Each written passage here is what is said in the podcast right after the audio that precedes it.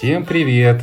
Предваряя новую главу, которая в этот раз получилась короткой, хочу поблагодарить своих патронов Лилию Перцию и Николая Скавронского. Спасибо, ребята, что верите в меня. Если вы захотите присоединиться, то patreon.com slash book2020. Ну, вы знаете.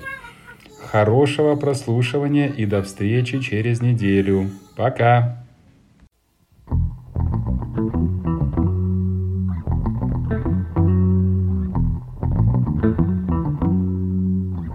Глава 16.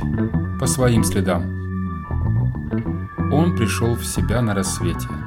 Звезды еще были видны, но невидимое солнце уже выбеливало небосвод. Безветрие создавало полное ощущение нереальности пейзажа, как будто талантливый художник нарисовал картину, но забыл вдохнуть в нее жизнь движением хотя бы одной травинки или лепестка. Оглушительная тишина могла свести с ума, если бы он сейчас смог слышать.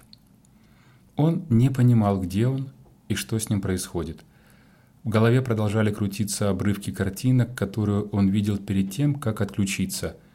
Они менялись так быстро, что сознание не успевало ничего запомнить.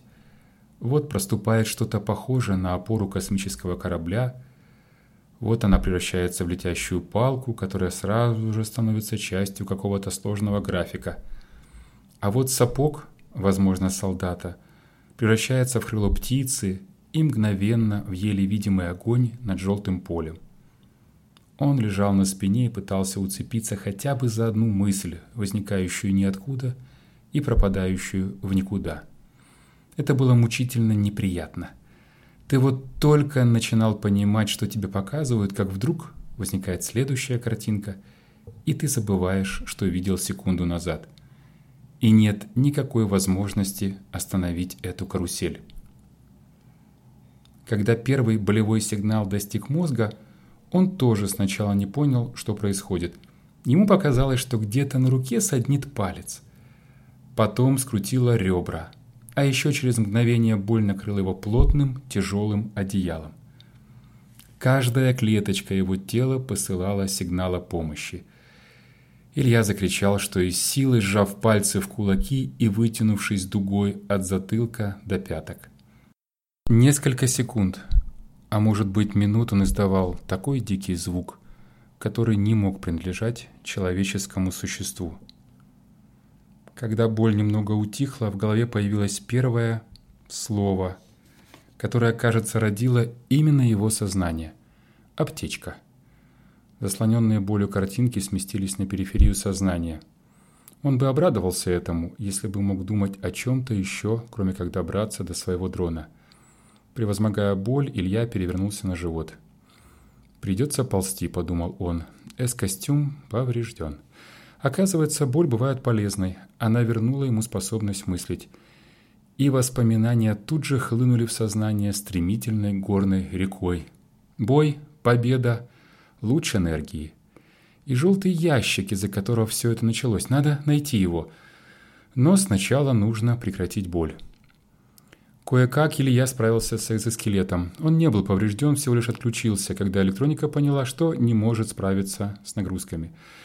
Сложно было не включить костюм, а разбитыми пальцами нажать на нужные кнопки. Поднявшись, он огляделся. Ни души. Илья не сомневался, что бессмысленно проверять, на месте ли корабль, но на всякий случай решил это сделать. Его средства передвижения нигде не было видно. К счастью, искать свою автоматическую повозку не требовалось – Нажатие кнопки на экзоскелете и неслышный сигнал дал команду дрону вернуться к хозяину. Кляча, так шутники на базе прозвали его средство передвижения, вылетела из-под леска и через несколько секунд оказалась рядом с ним. Оседлав верного помощника, Илья двинулся к тому месту, где вечером стоял корабль. Как он и ожидал, пусто. Правда, в траве все еще были видны отпечатки опор. Странно, значит, корабль улетел не так давно. Что же он все это время здесь делал?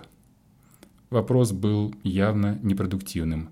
Ответа в настоящий момент получить было невозможно. Поэтому голова переключилась на более актуальные мысли, самой важной из которых была признана следующая. Необходимо убедиться, что Ева действительно пропала.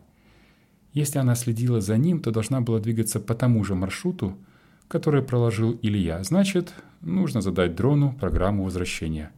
Сказано, сделано. Он возвращался на базу.